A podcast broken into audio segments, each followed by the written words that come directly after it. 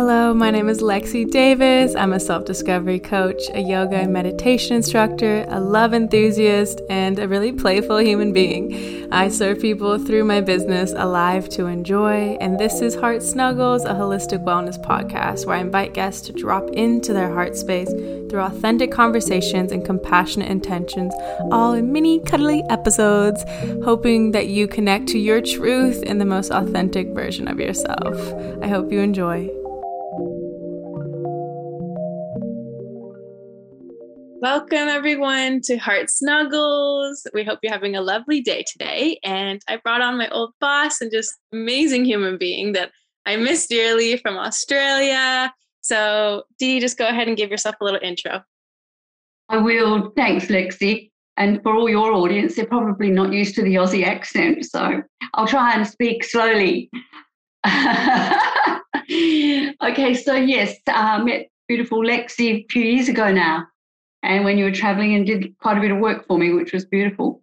Um, I'm a couples psychologist in the main formally, and I actually go, go under the banner of couples master coach because I am a master life coach as well. And over the years, I've uh, tallied up over 4,700 couples now. Uh, and over 30 years, I think it's an okay thing to say I'm a couples master coach. So that's what I do. I work with couples in um, conflict, couples in crisis, day in, day out. Yes. Yeah, I would definitely consider you a master. You're so good at so good at assisting in such a beautiful way too, and seeing the scenario and yeah, putting all the pieces together for everyone. So I love what you Thank do. You for that. and the question of the podcast is what was the last random act of kindness someone did for you? Ah, the last random act of random. if you can't think of a random one, it could just be a non-random, but I had lots of acts of kindness done for me. Uh, a lot of them are thank yous. Do they count? Sure, we can go with that. Yeah. Um, well, I currently have a 19 year old granddaughter who's in between school and uni coming, and she does my garden. She manages some of my technology.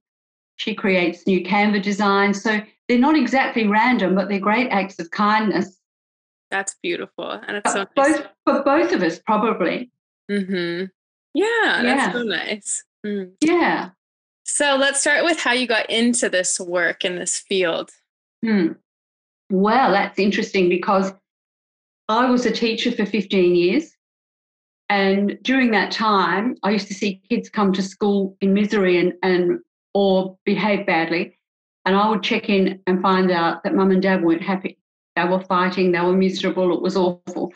So I got it, I became interested and started parent teacher interviews back in the early days of the late 1960s, early 70s, where parents would come along, not to talk about the kids' academics and performance like today, they would come and talk about the family dynamics. And I somehow, with no training, was, um, I guess, uh, whatever you're brave enough, courageous enough to step in and say, well, this child's poor little thing, whatever's going on. And I started helping parents. Anyway, out of that, I then decided to get initially into child psychology, but that didn't work. I couldn't get in because they cancelled the course. So I went into general psychology I became a generalist psychologist when I was 40. And then I went into, I was seeing people for depression and anxiety and grief a lot of the time and a lot of relationship issues and breakups. And I would bring the other partner in with no special training because there wasn't any back then. And I would seem to be able to fix it and, and repair it. And then the depression and the anxiety would either reduce significantly or even disappear. So then I decided to specialize. I just saw more and more couples, then I specialized just in couples. So now I only, for many, many, many years, only see couples. That's so cool. It's just been a natural gift inside of you. Maybe, yes, yeah. maybe. You were talking about that earlier. Yeah. It's that the the, the the the messages come through, don't they? Mm-hmm. Yeah, and I, yeah. it's it's such an that's like one of the reasons I like doing my work too. Is like the couples play such a big relationship, parenting plays such a big relationship in everyone's lives, and it affects your children like you know this is how we're shaped as in our childhood so having yes. good dynamics in the household is really key i think for everyone so, Yeah, you're so right. And uh, there's a guy called Harvey Mackay, and he said so many years ago that uh, the quality of our lives are determined by, or he says our success in our lives is determined by the quality of our relationships or the success in our relationships. True. Then it comes along the other maestro, who's Tony Robbins, who says the same thing. And then we get Esther Perel, who's a leading psychotherapist, couple psychotherapist worldwide, and she says the same thing. So it is so true. The quality of our lives are determined by our relationships now. Also, watching our parents' relationships and what we learn from that as um, their role models, and also what we take away from it in how we relate to the rest of the world. Yeah, it's so, so right. Yeah. And and just like and you repeat the patterns of your parents unless you want to break them. So it's like really yes. important. Even if you hate the things that they did or whatever it's like you notice you're doing them yourself so. Yes exactly. How many people say i've ended up like my dad or like my mother and that's why your work is so important so what do you think the what are the main problems you see in relationships with the couples you have well i see where they push each other away from it. They push offside. They become adversarial, is what happens. Accusatory and adversarial. So I have this whole umbrella idea that I structure that I work with. It's a model called towards and away. So good relationships, strong, sound relationships draw their, their love like love magnets. They draw their partner and their husband, their wife closer and can draw them in over the years towards them, even through disagreements and differences of opinions or whatever other crises come up in life. But the typical couples I see, they've pushed their partner away. One has pushed the other away, or they've both been doing it.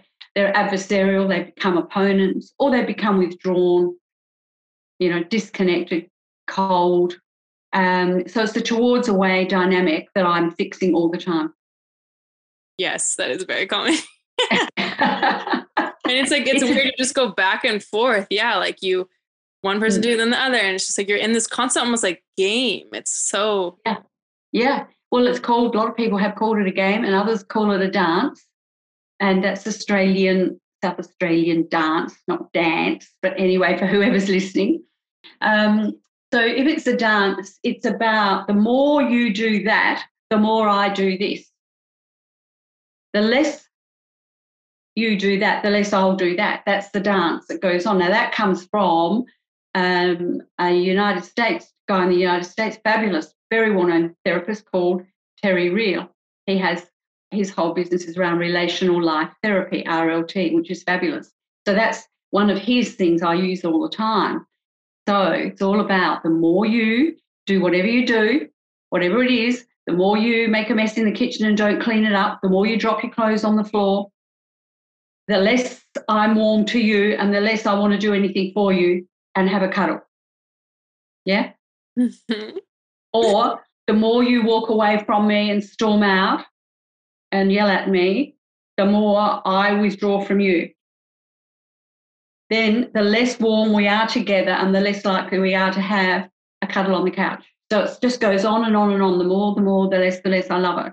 Mm-hmm. Yeah, I, I, mean, I've had both of those dynamics in past relationships, so I, I'm yes. sure both of us have at some point too. And um, yes, it's how serious it gets. You know, it's whether we can do an intervention and, and pull ourselves up, because the trouble is we're always trying to pull the other one up. We always point the finger and pull the other person up, not say, well, what about I quickly shift? I move my energy around and my words and choose a different tone and attitude. And what if I do look at me? And that's when the magic starts to happen and we get what I call the love magnet back again, where we're drawing our loved one, the one we really care about, towards us again instead of away. That's so true. Um, so I was saying that I think that's so important is that radical responsibility because uh, the blame game is the blame point the finger is so hurt like i don't want to use maybe the word toxic but you know it's just like it, it's not productive in any way and no and no. won't see results if you keep no you never do. Because if you're blame if we feel blame put it that way if I, it doesn't matter whoever's on the end of the blame feels accused. Yeah? So i pick up i go well if you feel accused we have an involuntary response to that that we cannot control. You can't ask anybody to control that because it's human survival mechanism. If we feel accused, we get our back up. We become antagonistic. So it's the accusatory part that I coach in stopping and changing and altering. I go just there and go, right, let's change the words, let's change the thoughts behind it, whatever else is going on. Because the involuntary response, you can't ask that person that's suffering it to do something about it. Yeah, I think this is a great um, thing to talk about is like that defense mechanism. And so, how can you communicate so people don't get defensive? Yes, that's a good question. I love it. Yes. Well, the thing is, over time, things build up. But in the early stage of when this starts to happen, it's a natural thing to think, I'm uncomfortable and it must be you that created that. So the thing is, the way to do it is to be able to say, without saying I'm uncomfortable and without saying I feel or you made me feel, nah, that all goes. We say, so something's going on for you to the other person. Can I understand that a bit better? It's, I'm not feeling really good at the moment. It's a very different way from saying you made me feel like. And they might say, well, you left the dishes on the sink for the hundredth time. You can you have to own it if you did. But you might say, well, yeah, but why can't I? I don't want to live with your standards. So then we go, well, how could we work out standards we can both live with? We ask a question. So everything I say, all around asking questions. yeah. You probably remember that from back in the day. I when do. we used to you used to do a lot of type up typing up for me, a lot of stuff for me. You probably saw it come across your little desk a lot. Mm-hmm. Definitely did. And I think that's beautiful. It's like recognizing when the shift of energies change and naming it. You know, it's just that simple thing. And I, oh, I can't remember how many times like, um, you know, I'm sorry you feel that way, or like, you know, just like not owning any responsibility it would just drive me crazy. Yeah, yeah that's right. You see, because as soon because that's the name and blame we need to drop the name it, but in a questioning, nice way rather than saying, I am, I feel. As soon as we say, I feel, you are not going to get a good response. And I will put it out there for whoever watches this, that however this gets dispersed, there will be some people who complain about it, about me saying this, all right? Because I, it used to be, and there's still a whole mainstream of couples therapy there that goes on for a year to two years. I never see anybody that long, no couples that long oh, well, I won't say no, none, a rare couple.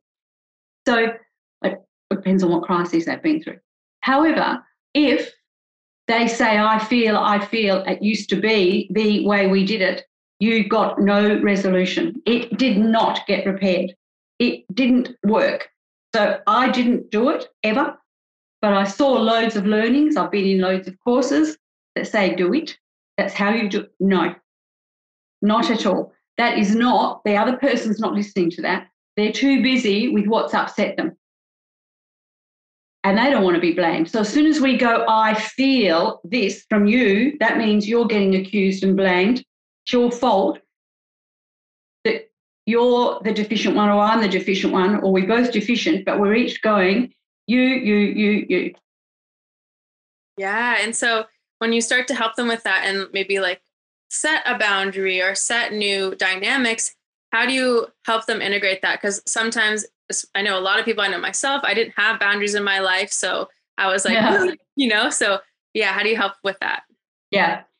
So I draw attention to if it feels like you're being pushed away, we need to draw the boundary for the other person so they know they're pushing you away because they may not know but that doesn't come back by saying I feel. So how you say it will be to say the boundaries setting is I feel uncomfortable about that. That's what I feel that's all right. So how can I help you feel better about it? Own your stuff. How can I help you feel better about it? I'm a bit uncomfortable, but what can we do to talk it through? That sets the boundary that says, I'm not liking that, but we don't say I'm not liking it. But we're going back and saying, well, what would make you feel better? I give lots of couples examples with this. You'll have all of them. Every couple does. Don't you worry. Young ones, people together 20 years. I see it all. Yes. Yeah. Yeah. What are the boundaries? But well, the first boundary, and I gave the first three R words earlier. There's a fourth one, which I didn't put in there at that time, but that's pretty key. It's probably the most important one. That is respect. But what is respect? What is it? Do we where do we learn it? How do we show it? Do we feel it? You know, I have some very sad stories with couples in IVFs and losing babies and all this stuff. And one or other partner accusing the other person of the pain when it's they can't see because there's no respect in there really either way. So where I start with towards in a way is I come in with what would respect feel like. And I might say to a couple where there's a, an interaction, like you said before, you know, I don't like you did that, so it's your problem, to come back and say, so I'm hearing you're not feeling respected. Because all blame comes usually from you're not feeling respected. Or am I right if I say that? And often that other partner might go, oh no, I really respect you. I do respect you. I do. And then they'll get the hang of it thinking, oh, well, actually, that wasn't terribly respectful behavior. I do. I wasn't thinking. Then we can start doing. But if they say, yes, I'm not feeling good about this, then you go, okay, let's talk about how we can show each other more care. And then respect comes off the back of it. But it is a learning thing. It's a new way of talking, speaking, thinking. So we get the thoughts, got to get your emotions because that's the thoughts, the emotions, and deliver it back in a way the other person feels good and you feel good. Because if you don't feel good about what you're saying back, you know it's not good. Definitely true. And we, we didn't include the the three R's for staying emotionally balanced in these times we talked about before the call. So could you mention them? Oh, did we? Oh, apologies. Yes. so they are the most important reacting, there's a sub one of that called responding back, going reacting, okay, reassurance, yeah, and resilience. Now that you could put resilience in around the other way with reassurance, but the three come together. So if we react, we are pushing the other person away 99% of the time. So we need to respond instead. I could put that one in as the fourth word, but it's about learning reactions a problem. Then instead of reacting, reassurance, if that's predominantly the way of interaction you have, you will develop resilience around other little uh, uh, random reactions. We're not too bad with little ones that come along. We're all human. We're going to do them. But we're not, it's different from a massive you know, ratchet up to a category five cyclone fight. yes.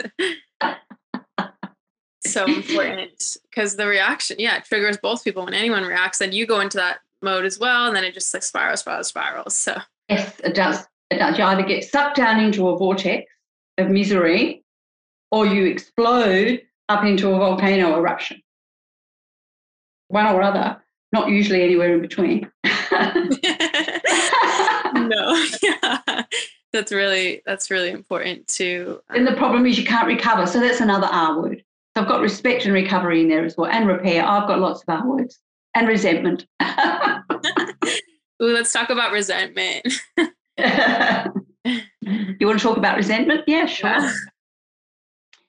Well, resentment builds, and we hardly, as humans, hardly notice it until it's so big that we can actually ter- voice it, verbalize it.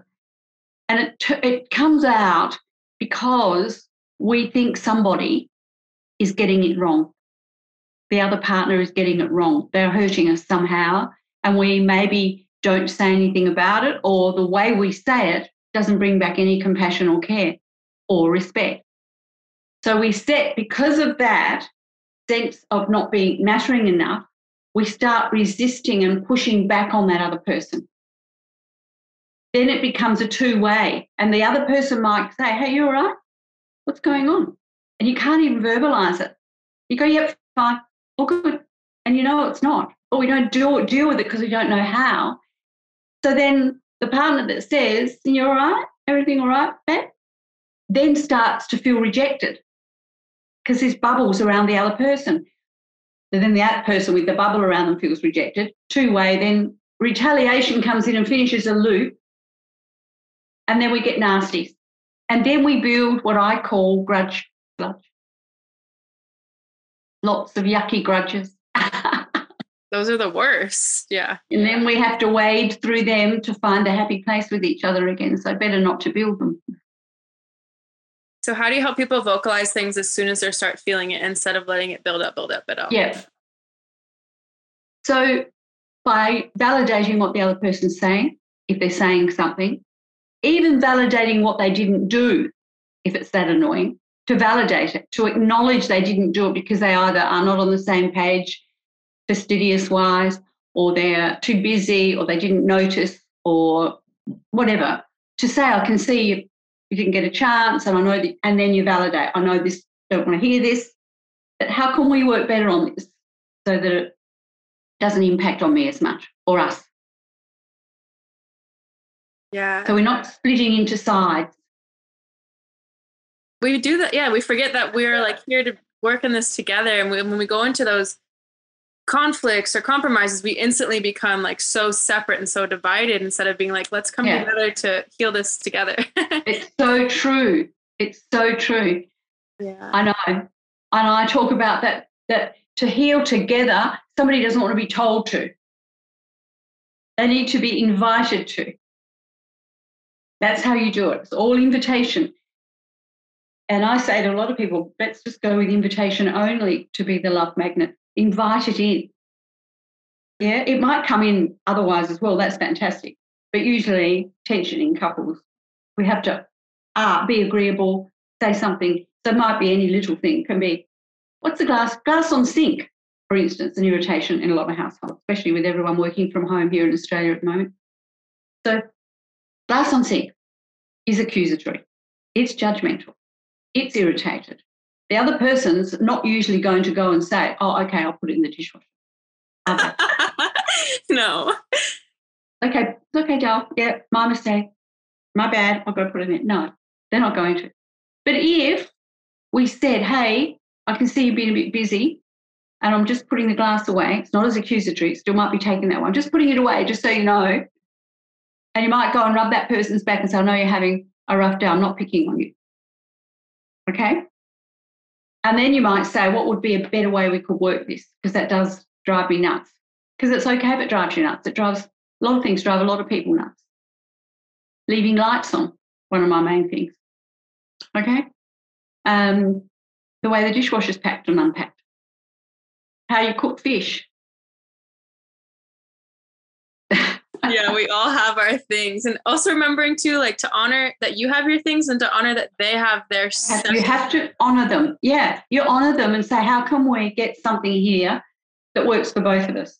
And it could well be that the glass goes in the sink and sits there. And then the person that's so fussy about it accepts they're going to be in there and goes and puts them away. But every now and again, the person that puts the glasses there will come and clean them out in their break or whatever, become more mindful of it and whack it in the dishwasher. I don't know.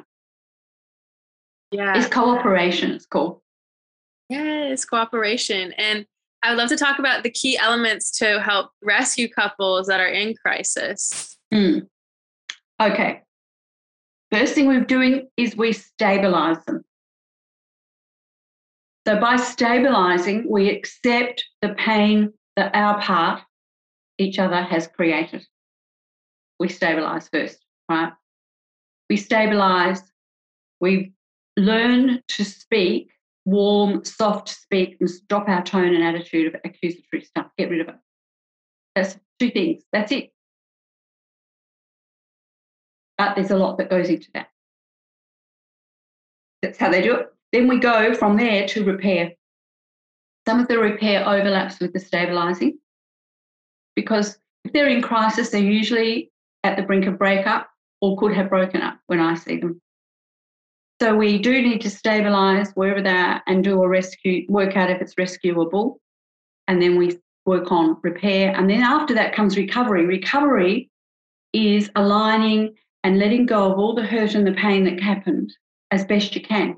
So, one of the things I say, everyone wants to talk about forgive and forget. I, I don't. I'll wipe all that up. You cannot forgive a lot of things.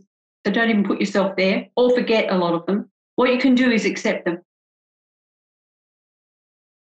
Accept and move on. So that's in a nutshell. I don't know how much more detail you'd like than that. I can go on for hours, as you can see.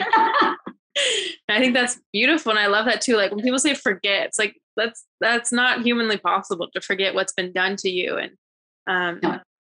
yes, to accept what's been done and to rebuild that trust again and to take mm. steps to move forward, I think is like we said. just have to accept something happened. Someone was not thinking, inconsiderate, disrespectful, off the uh, the Richter scale of thoughtlessness and being inconsiderate. Can you accept it? That's the question. Because we can't heal if you can't. As long as it's not happening again. So that's the big reassurance word comes back in. So acceptance fits in under the resilience banner, and um, accepting and moving on comes under reassurance. Yeah, that can't happen again. That's really important because that's where I find, yeah, it's like it's so hard because you know we we want to take steps forward and then we slip back and then it gets really sticky and icky again because it's like, are we moving forward or are we moving back? And then, yes, it'll happen one time, but is it happening multiple times? So it's just like how to navigate all that is why I'm sure why it's really helpful to yeah, have you there. Because we've got the hair up on the back of our neck looking for the next signal that we're not emotionally secure. That reassurance security. If that's not there, we can't rebuild. We have to create it. I would love to talk about um, how do you help couples that have been through cheating? Well, that's how I do that. It is nearly all couples who've been through cheating that I deal with. Mm. So we stabilize first, we hear them out. Um, there's always reasons each partner's putting to it. Um, the cheating partner will say, he, he, he didn't do that, or she didn't do that, and she let me down, and she wasn't there for me, or he, all the reasons. But they still cheated. Still a bad thing. Um, and they can, if they come to me, they usually want to stay together and they want to get past it. So we stabilize by hearing out, hearing them both out and managing emotions down, regulate. So I show them how to soothe. I show how the cheating, the cheating partner how to reassure instead of being defensive about all the attacks. And to accept the fact there are going to be massive attacks for months, depending on how long. Some of the cheating's only three weeks, and some of it's only emotional and some of it's just a few texts. Then we've got two to three years to that extreme of a full on affair with somebody in the office. So there's those extremes. I've had an extreme where a couple came to see me when um, the guy had been having an affair with a woman four streets away. Yeah, for eight years and had a child with her, and her seven year old child, his, ended up in the same class as their daughter and of course, same dad, they look alike. And the mother picked up on the looks because she had enough other suspicious reasons. So that's the other extreme one I've had. Oh, wow. That's... So, so we we didn't couldn't do anything with them. Okay, that I'll be honest about that. I couldn't do anything with that. Nobody. I'll be amazed if anybody could. I don't know what they thought by coming here. Um, we just couldn't I couldn't get any ownership of anything. So it didn't go anywhere. One of the very few that don't. But the others are mend because they want to, they care enough. And usually the partner that's pushed the other partner away can realize some of the stuff. Enough. Doesn't mean that's a justification for going and doing that. But they can say, yes, I, I wasn't intimate or I didn't want any sex for two or three years. You know, I didn't uh, say hello when he came home. Um, I didn't, if it's him, I, I, I didn't, didn't, didn't for the woman. For the guy, it will be, I worked too hard. I was far too career focused. Yeah, I didn't pay enough attention at home. I wasn't there enough. Um, I didn't notice when she had her hair done. Obvious things women want. They're all there. Or, or yes, I have a temper, one way or the other. Pushing away with a temper, uh, and people go for comfort to the comfortable, comforting arms of someone else, especially if there's someone at work that's easy to access and there's a bit of a spark. So that's the story of how it goes. So, how do they repair? Well, firstly, they cry a lot. They do cry an awful lot. And um, I encourage that. And I encourage when they're crying to write things down if they possibly can while they're crying. The emotions get it all out. And then we get as much clean out of emotions as possible and start adjusting around without blaming. I do the best I can to remove the judgment and the blame. Can't totally, especially if someone's had a two year affair with the girl down the street, which has happened. Yeah, I've had the couple come where the woman down the street turned up on their doorstep at seven o'clock, drunk, very drunk, seven o'clock one morning, Saturday morning, knocked on the door. Kids answered it. She's absolutely out of her off her tree on drugs, I think, and alcohol. And blurts, calls the wife down, who's still in bed. She comes down. He's still up in bed. She comes down because she can hear it's the neighbour, and the kids say it's this girl from down the street whose kids they play with. And she came down. She said, "I've been having an affair with your husband for a year. He's going to move in with me. He's moving out from you and moving in with me." There you go. So all sorts. That is still in this in process over a couple of years of possibly being able to repair it, but I think really just hanging in until the kids are old enough and then they'll part because the boy they've got boys and they adore their dad, so he's staying there. But he did have a full-on affair with the neighbour for a year. Oh, wow, you have so many stories. What's a? I always remember your, all your stories. What's another crazy couple that you've helped repair from um, a wild story? A wild story. Well, a wild, the wildest one is uh, a fellow who had two offices um, here in Melbourne, one in the city and one out in a in a big um, business complex. His wife didn't know about the office in the business complex. He had 30 staff there. He also had a racehorse, bought a winery, and she only knew about the little office and the little money that he made. She didn't know he had all this other going on. And he had an affair with one of the girls in the other office for a couple of years, 18 months or something and got caught on uh, New Year's Eve. Yeah. Wow. So that's one. I've got many, many, many, but you know, that's that I've got many, but they're all a theme that's similar. Guys, in most of mine, I don't get too many women come along that have had an affair because men are ashamed and won't bring, and the women won't come for therapy, won't come for couples work the guys and the guys won't push them too hard because they think the woman will leave. Where it's a totally different thing when it's the guy that's betrayed. In my world over here, anyway. That's very important to yeah to name. Like it's like why are the stats like that? It's there's a reason that those. There's a reason. Yeah, because the guy, the, yeah, because the women are much more likely to leave if they've had an affair, um, especially if it's because the guy's worked too hard and ignored her for a long time and they've usually got their ducks well and truly lined up. They don't just go have uh, random affairs like men do with someone in the office. No, it's a different demographic. Another question I want to bring up is if couples have lost intimacy, how do you help them with that? Okay, that is a big part of what I do.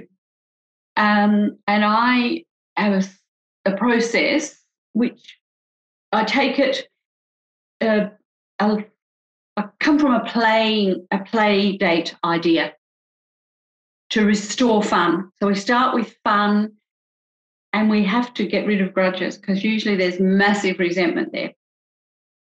So we do a, uh, it's usually about 12 weeks, 12 sessions, where I wake, help them each wake the other one up from what they've shut down on emotionally and physically, arousal, and desire wise. So I work through fully on the desire for belonging. That's what I do. I have a process, too much to talk about on a thing like this, but that's how I do it. And it works very well. Very yeah, well. I think that's just that remembrance that like you're not destined you know if if you are having this problem it's not the end, and there are ways. No, to- it's not the end, and they do repair well, and they they I I've got all about five scenarios actually um, for play dates, and uh, they're probably a little bit too intimate to be talking about on here, but they they start with some alcohol. Some people will knock that. I get that, but some Bailey's Irish cream or something, just a little bit, and a plate of cheese and bickies and yummy stuff by the bed, two little ones, one each side, and just sit there, listen to some nice music, and stroke each other. That's it. That's where we start. And it's amazing how fast it comes alive. It's awkward. They have to act. yeah. But it comes alive over time when they do it. Because then the next time we've got another little scenario. So we create love making scenes, is what I do. Uh, love making theatre, I call it. it's so true. It does. It just takes that like remembrance of those beginning stages, maybe of you know, of like how you When- felt and when you did lovely things then. And I'm not talking about the raunchy, um, set the room up for all sorts. Not talking about that at all, because that's going to turn someone off usually at this stage. So no, no, no. We're talking about warming in, how we warm up and warm in and feel like we want, feel like we are desirable. We need to be desired. Yes, that's huge Yeah. on both ends. And I think oftentimes women think that, but men feel that a lot as well. They do. They Yeah. certainly do. How often I hear that from men that will say to me, especially if they've had affairs, is I, or they've been um, caught up in the sex work, worker world, the hookers and the escorts. So it's like, well, I, um, you know, I just didn't feel desired anymore. I felt like I'm on the lowest list of importance with the kids and her work and her girlfriends and her social life and her whatever. I'm down the bottom not desired at all. So we all need to feel desirable if we want to have an intimate relationship with anybody.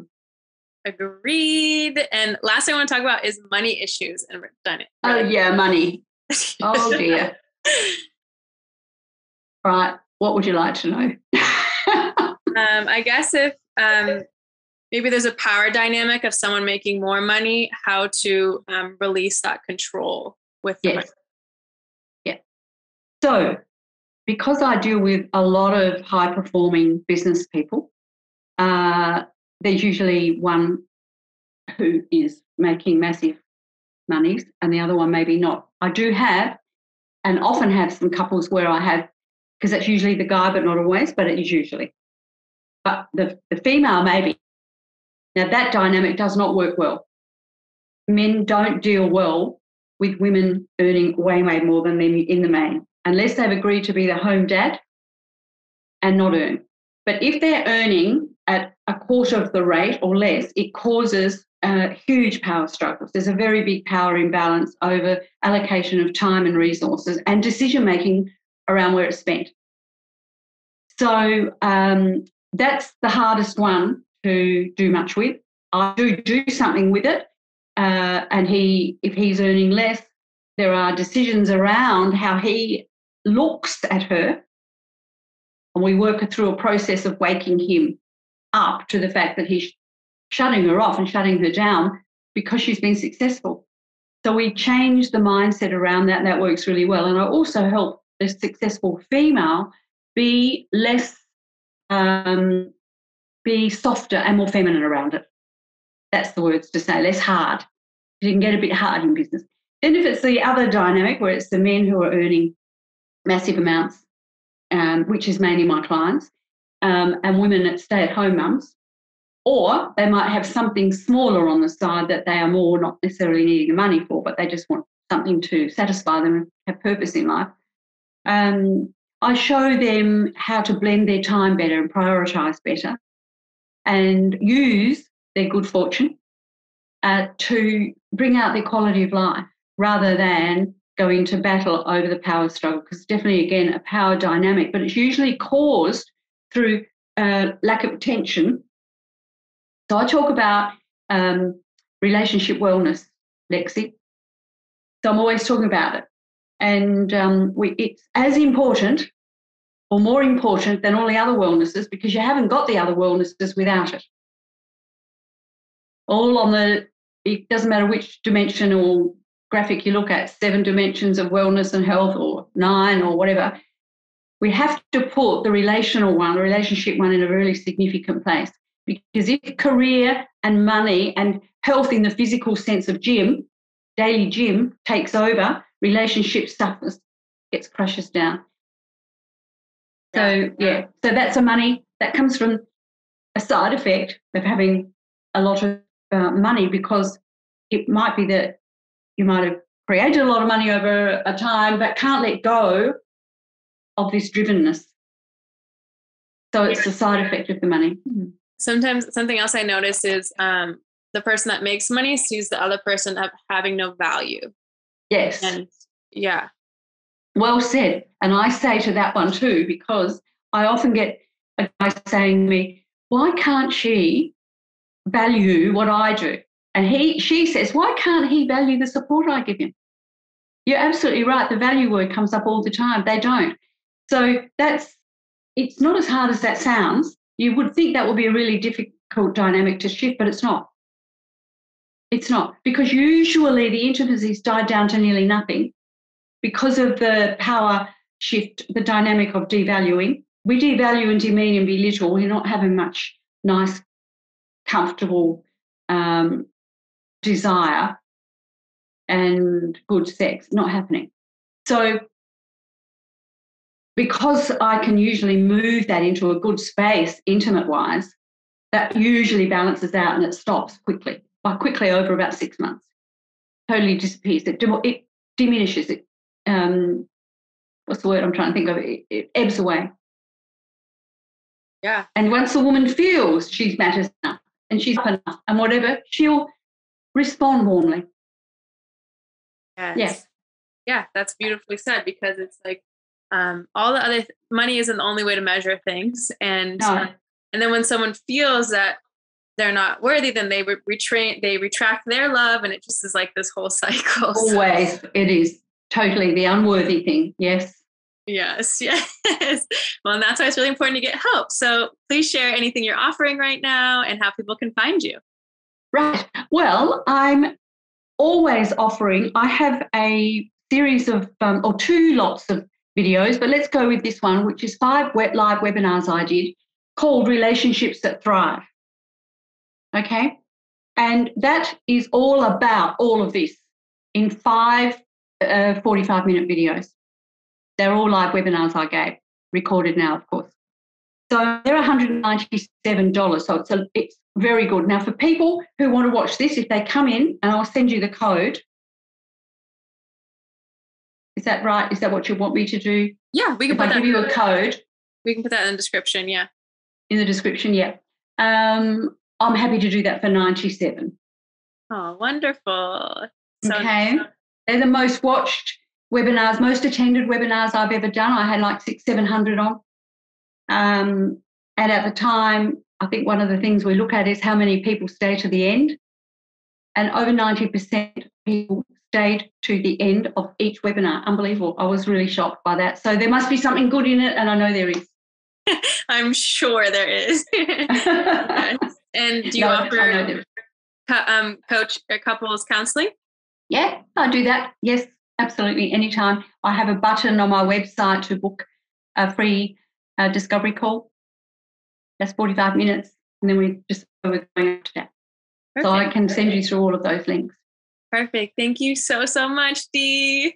All right. Lovely. Thank you so much for having me. It's been really an honor to be here.